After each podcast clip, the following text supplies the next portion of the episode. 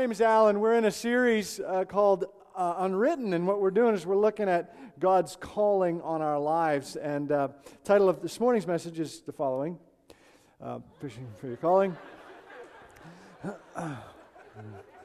Okay, that's it. That's it. That is it. That is done. Thank you, somebody said. I promise that is it for today. Uh,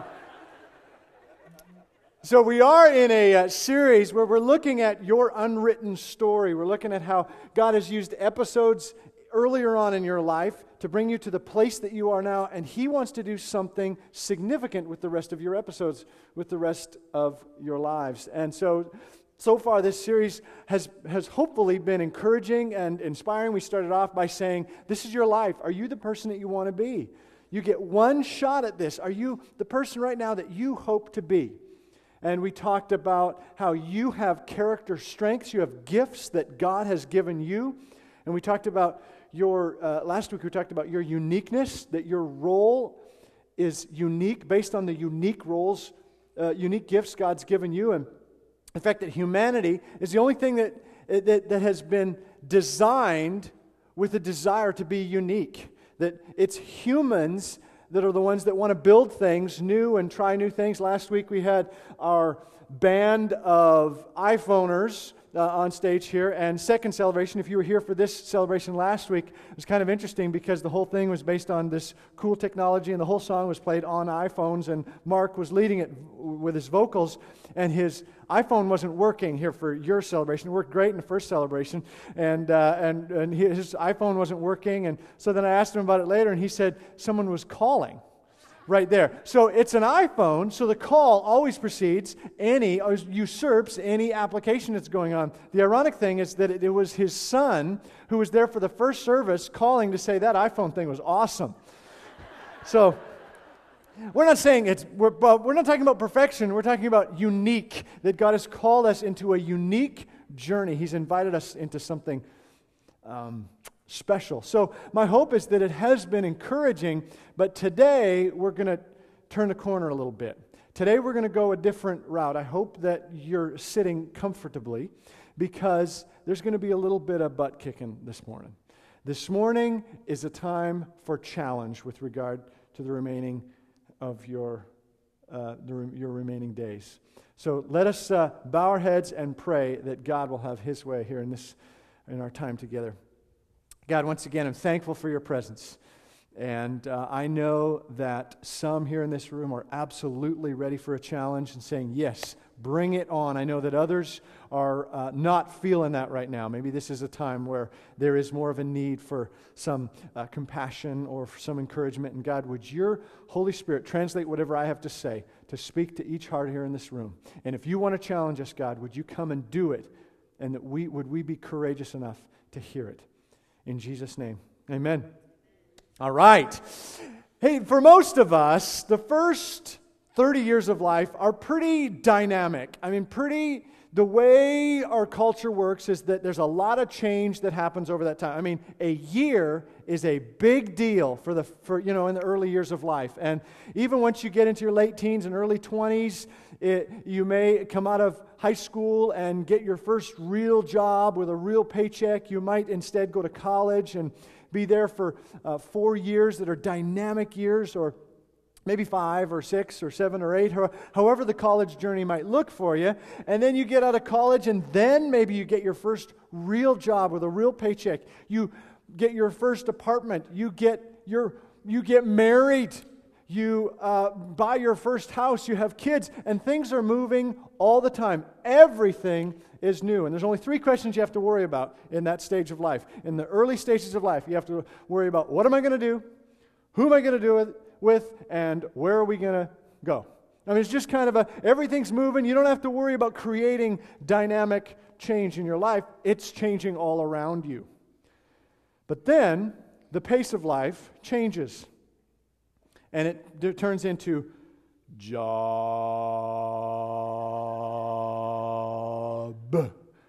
and marriage and kids And then you take a vacation. Woo, it's party time. Ooh, lots of change. And then job. And then marriage. And kids. And we get into this zone where the pacing of life changes. And what happens is we have to ask a new question. It's a question that many don't ask in late teens and in twenties. Some do, but many don't. Ask the question, okay, why? It's a new question. We've asked, what are we going to do? Who are we going to do it with? Where are we going to go? Now, why? Why am I doing what I'm doing? Why am I doing this for these next episodes, for these next days in my life? If we don't ask that question, if we don't do some soul searching with regard to why, then what happens is we feel the need to revisit or relive what has sometimes been called the momentum years. The, the late teens and the twenties, there's the, they're momentum years when things are changing all the time.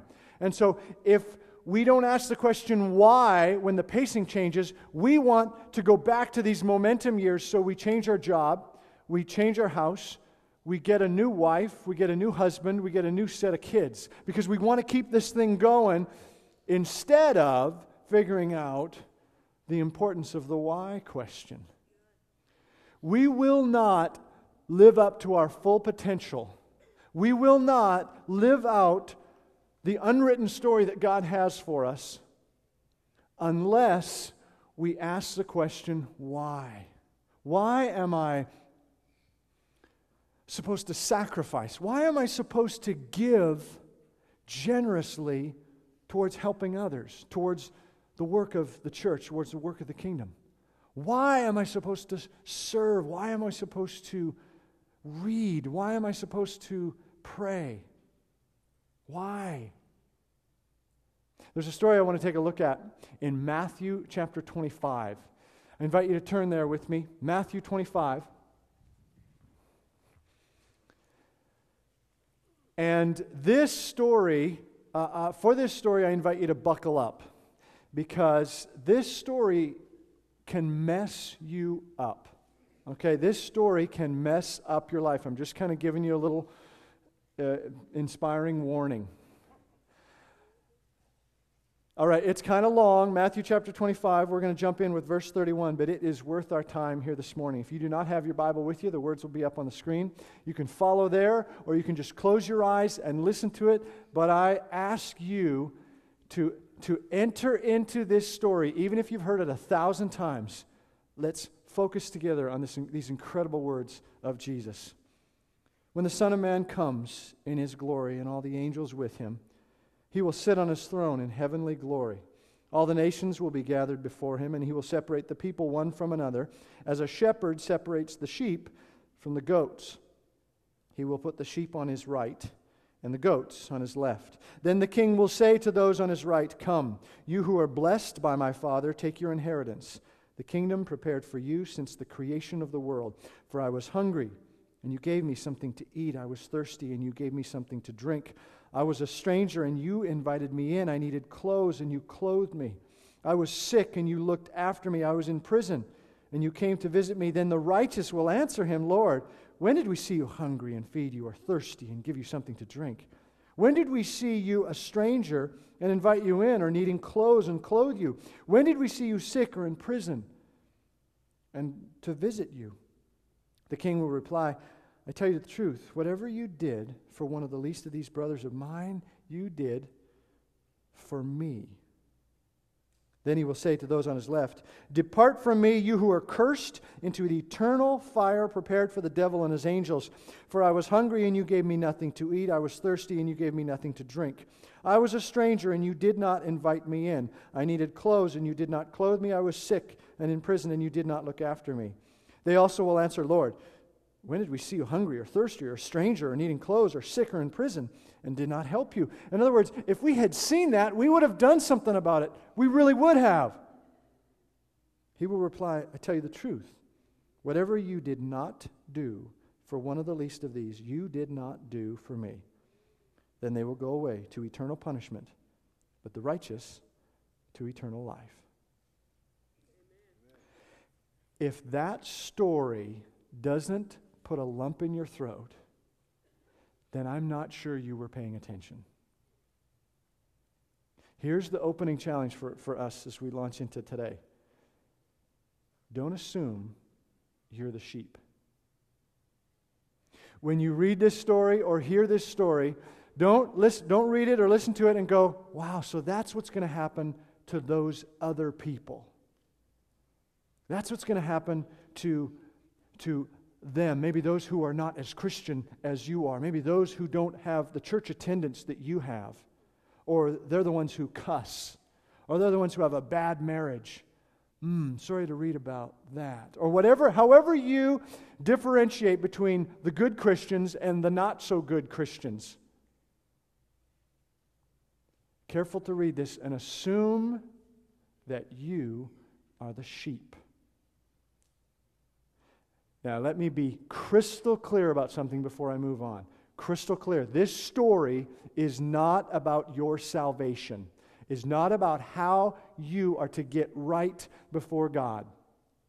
Scripture is very clear that that happens through grace. We are saved by grace alone so that no one can boast, so that no one can say, it is because of what I have done. Absolutely, we are saved by grace alone. It's not about what we do or don't do with regard to our being made right before God. But is it possible, based on this story, that if we don't respond to the nudgings of the Holy Spirit to help this person out or give towards this or whatever, if we don't do that, is it possible for us to lose our salvation because of not responding to the Holy Spirit? No.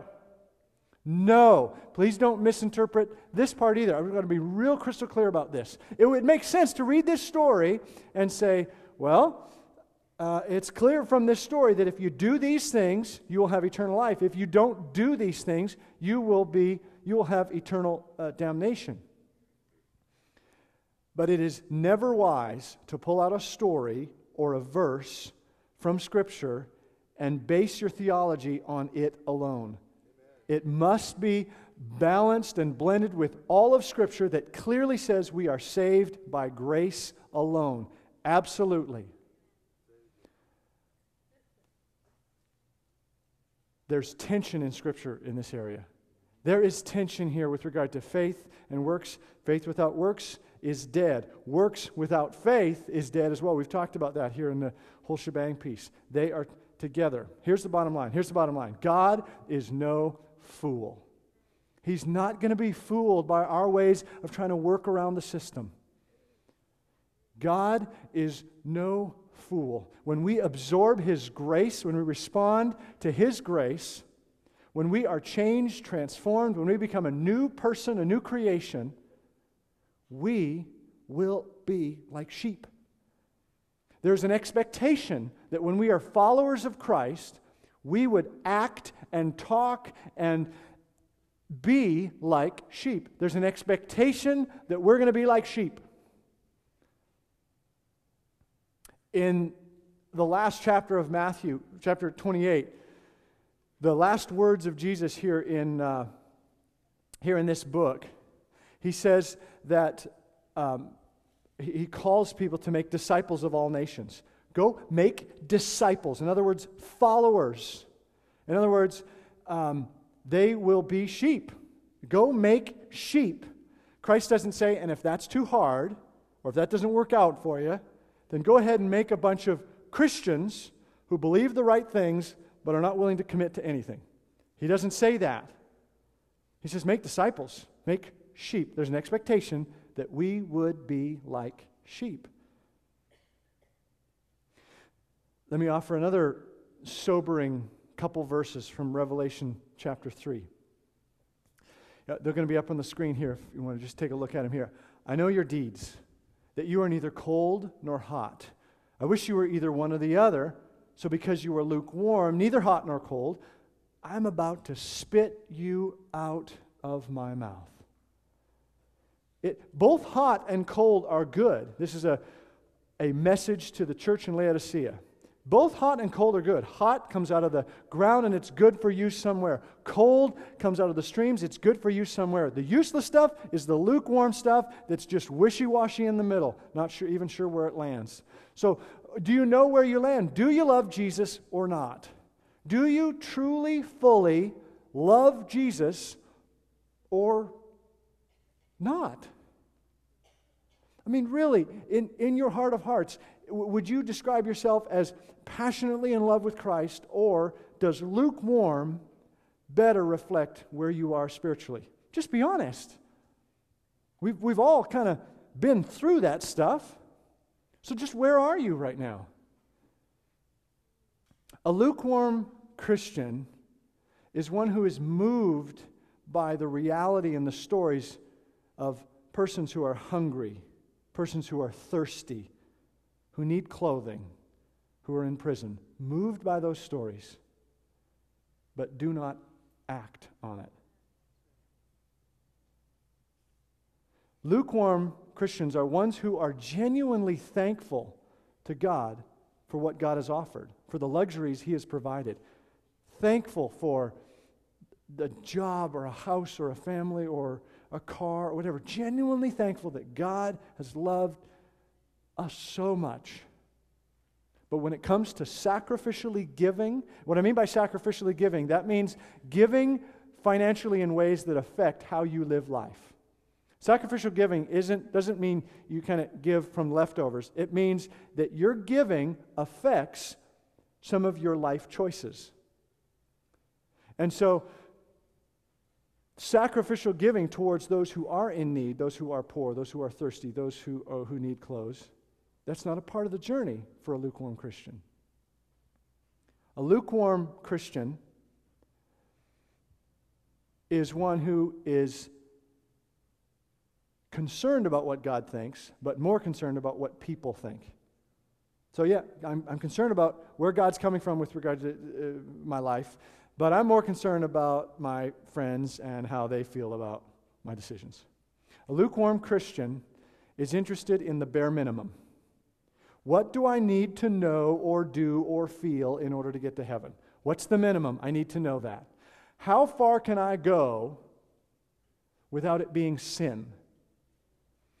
Can I get divorced because I believe that I would be happier somewhere else than here? Can I do that and still be right with God? How, how can that work? What can I get away with? Can I have sex with my boyfriend or my girlfriend and still go to heaven? How much do I have to read? How much do I have to pray? What is the minimum? I want to know the minimum. I'll consider something above there, but I just want to know what the minimum is.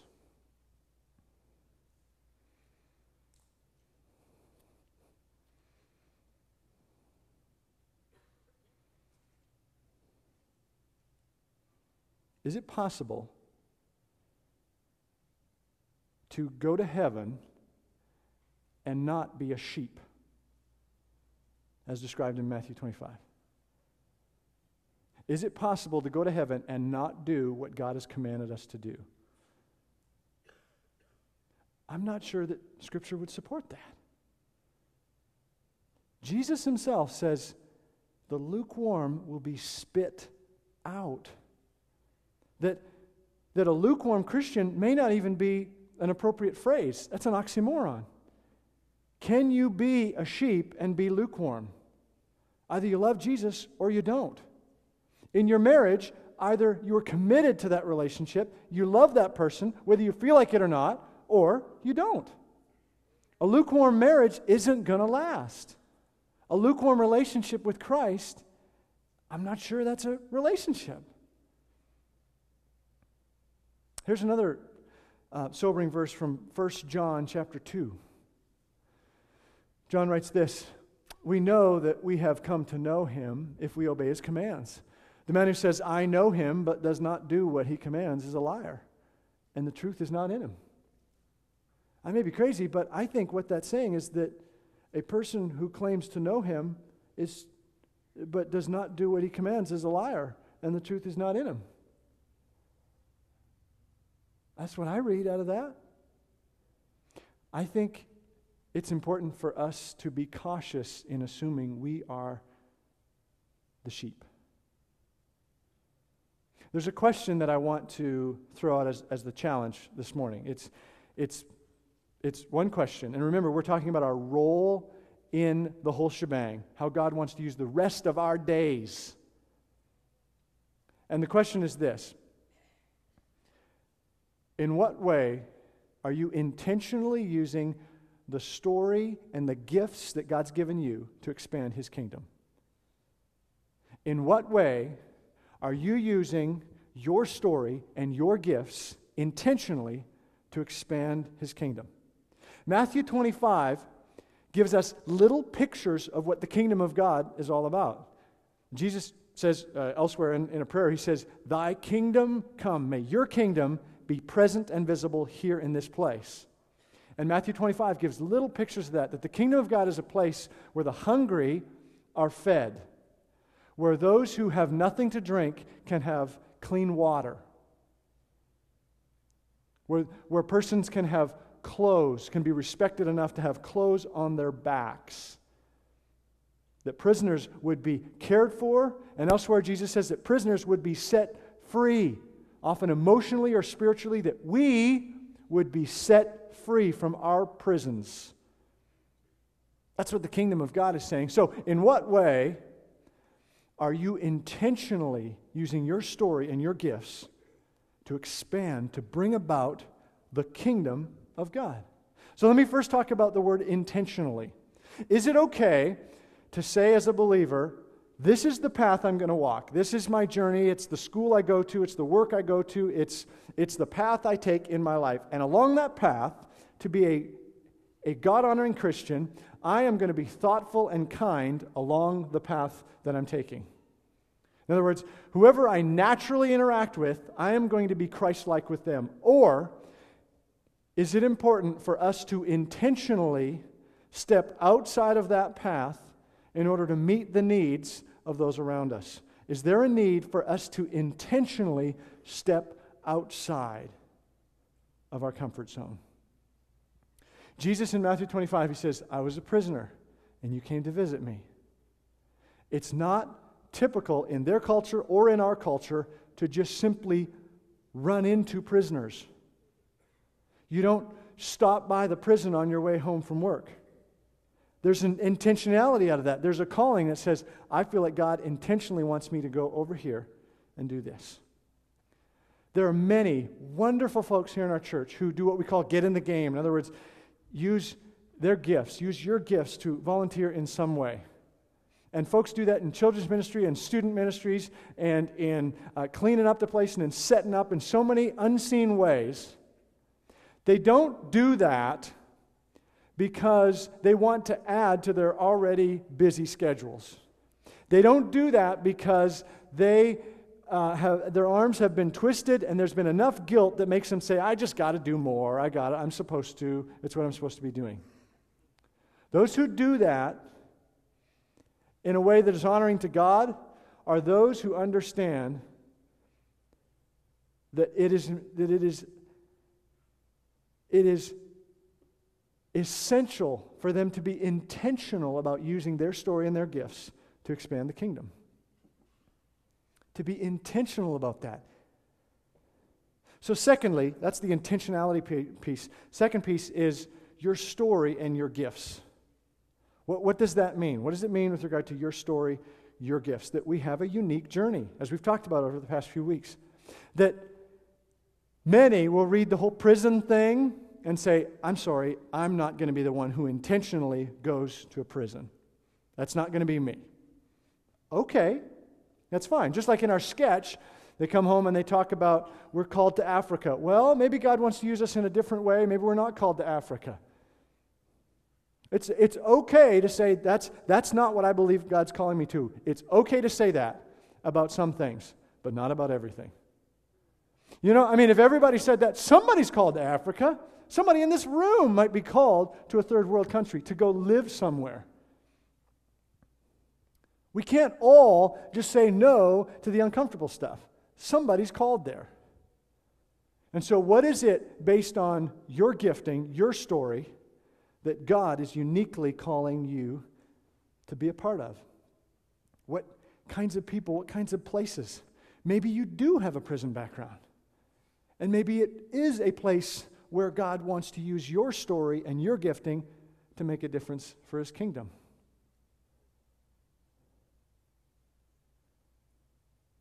That's what the unwritten journey is all about. It's about looking at your history, your wounds, your story, your character, your personality, your imperfections. What are all the things that God has put together, your gifts, your, your the package that you are? How is God going to use that for something specific in your unwritten story? That's what the whole thing's about.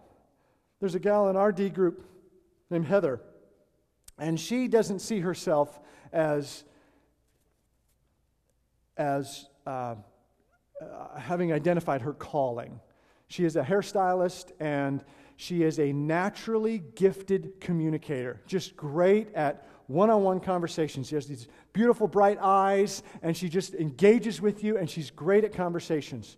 And as a hairstylist, she will spend many minutes with Uh, with persons who are a captive audience because they're having their hair colored or separated or cut or foiled or with the dome over top, whatever the thing. I don't understand any of it. I just know that it takes a lot of time and a lot of money. That's all I get out of that deal. So here she is as a hairstylist, and this is the interaction that she has. And in those conversations that she has, because people like being with her, she talks about her love for her church. She talks about her relationship with God. And she does this with people who are a captive audience who are paying her to do it. That's a good gig. That's a good gig. And she's not doing it in a way of saying, you need to go to church, don't ever do that. She doesn't do that. She just says, here's my experience. If, if you're looking for something more out of life, I just invite you to come join me, or whatever her language is. She's not poking them and prodding them and guilting them because they come back. She doesn't want to lose the customers either, right? She's going to treat them with respect. There's another lady in our small group named Jean, and uh, she and her husband have a special needs child, and they are tremendous with their son. They are incredible. Now, overall, when I step back, I'm not sure who is more fortunate, this boy for having them as parents or these parents for having him as a son. It's just a beautiful thing to watch what God is using in their life. And what Jean, who's had a number of different gifts and experiences a part of her past, is wondering if God is using that part of her story to help other parents who have special needs children. She is very gifted. Mike is the guy who owns a, a restaurant, and I met with him a number of times as he's described how he has cared for his staff, and that he has he has loaned money, he has given money, he has given uh, payroll advances, he has forgiven debts, he has given rides, he has literally visited some of his staff in prison. He says from his experience in the restaurant culture, it is a It is a searching group of people who uh, are, uh, and from his experience with his staff, who are struggling with a lot of different things. And so I said to him, Mike, you're not a restaurant manager. You're a restaurant pastor of these folks. You understand that? He's very uncomfortable with that language. Oh, no, no, no, no, I'm not. But that's, that's what he is. God is using his story and his gifts to expand the kingdom in his area. There's another lady who's a part of our church named Caroline Clock, and she volunteers in children's ministry. A number of you have met her or know her, and and she's a hoot. And uh, earlier on this year, she led an Alpha for children. She led an Alpha for fifth and sixth graders. Alpha is our introduction to Christianity journey that is typically an adult thing, but she led one just for the kids. And there's the story of a young gal who was kind of reserved and really not engaged with, with things much, but when she got into the Alpha program, she started to, to open up a little bit, and she gave her life to Christ as a part of the Alpha program, went home, told her parents all about it, who are not believers, and told them all about it, and said, oh, this is, I, I'm, I'm going to change, uh, you know, my thinking and the way I live life and all that. She's just so excited. She uh, shares this with Caroline, And then Caroline tells the story to me, and the end of the email that Caroline gave me about this whole interaction goes like this. I looked at this so preteen girl with tears in my eyes and just lost it. God is so good. I always thought God had big plans for me. Maybe my name in lights on the big screen, rich and famous. Okay, we all know I'm a little dramatic. If you know Caroline, you kind of get a kick out of that. I never imagined his big plans would be at Mountain Park, sharing his word and truly making a difference in this girl's life. I feel so blessed. Thank you for letting me be of service, Caroline. Thank you for letting me be of service. This is not a person who was guilted into a role at a church. This is someone who understands that her story and her gifting are to be intentionally used to expand the kingdom. And as a result, she's thanking the church for giving her the opportunity to do that. She's thriving at this stage of her, of her journey. Isn't that what we want? This sense of purpose and meaning? In what ways are you intentionally using your story and your gifts to expand the kingdom? Let me just finish off by what, what I mean by the, the kingdom piece. And we don't have much time for this, but at the beginning I talked about the momentum years and the fact that as we mature, we get to the point where we need to ask this very important question of why. Well, this is the answer to the why question. The kingdom is the why. Why do we remain faithful in a marriage when we don't feel like it anymore? Why do we continue to respect and love and parent our kids when they drive us crazy? And it doesn't stop when they're eighteen and we think we're done, but no, it keeps on going when they're twenty and twenty-five.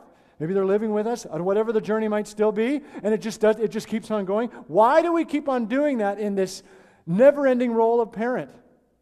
Why do we remain diligent at work and respectful and God-honoring at work when we know we could cheat in terms of time, we could cheat in terms of some finances, in terms of some, some supplies, whatever? Why do we remain diligent at work when no one's watching? And it wouldn't matter at all. Because of the kingdom. Because of the kingdom. Why do we pray for someone who's hurting, someone we care about, someone whose friend is dying? Why do we serve? We sacrificially give our time that we could have thirty other things to do with it, but we want to sacrificially do it towards someone who is in need. Why do we give generously towards those who are in need when we've got plenty of other things that we could use with that, with that money? Why do we do that? Because of the kingdom. Because of the kingdom. If you have a response to this question, if you do, in what ways are you intentionally using your story and your gifts to expand the kingdom? If you have an answer to that question, you say, this is it right now. This, this is what I'm doing. Fantastic. You are a blessed person. Celebrate that. That is a big deal. And be encouraged, and, and maybe God's going to change the path in front of you, but right now, go for it, stretch yourself, challenge yourself a little bit to even go a little bit further, and celebrate the fact that you have, at least at this point, some awareness of how God wants to use you in your unwritten story. Awesome. If your response to that question is, I don't know, but I sure want to. If that's your thing, I don't know how God's using my story and my gifts as part of the kingdom, but I want to know. If that's your response, fantastic. Fantastic. Keep on, read some books, continue with your D group, uh, meet with people that you respect, that you care about. Take somebody out for lunch that you spiritually respect, who knows you, pay for the lunch and say, can you speak into my life? What do you see in me? Maybe you can see something that I can't see in myself. Because I want to get this. I want to make the most of the rest of my days. But there are many who will hear or read Matthew twenty-five and say, yeah, a goat describes me more than the sheep. Or read Revelation chapter three and say, yeah, I'm, I'm lukewarm. And they don't care.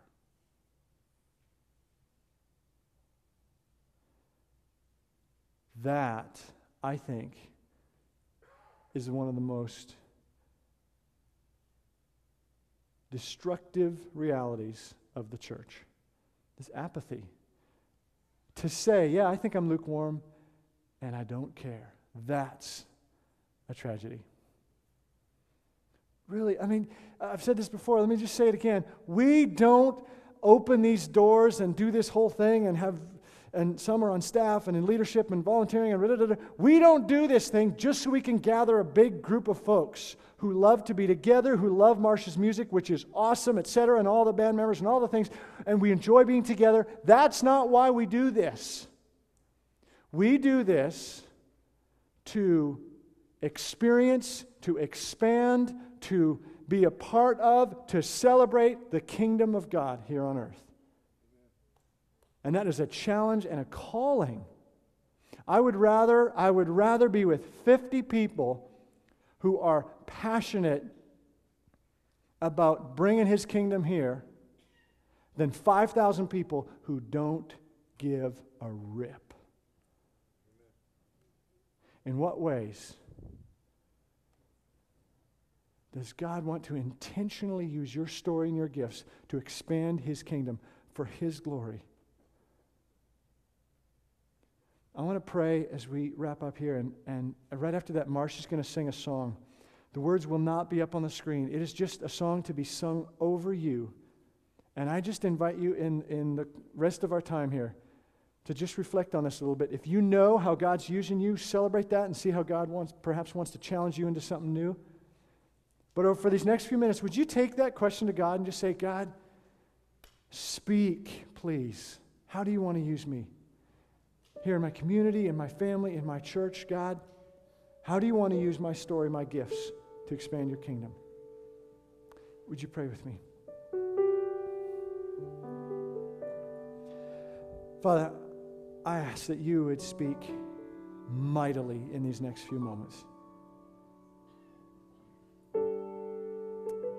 We invite you to come and challenge us, God. Would you rid us of any uh, guilt or the discomfort that is not of you? And would you fill us with a spiritual discomfort that is of you, that says, okay, I want to be a sheep. I want to serve and love others. And be surprised in the end to find out who it was that I was serving and loving. God, would you come and move us to use the rest of our days in ways that are honoring to you? Come speak to us in Jesus' name.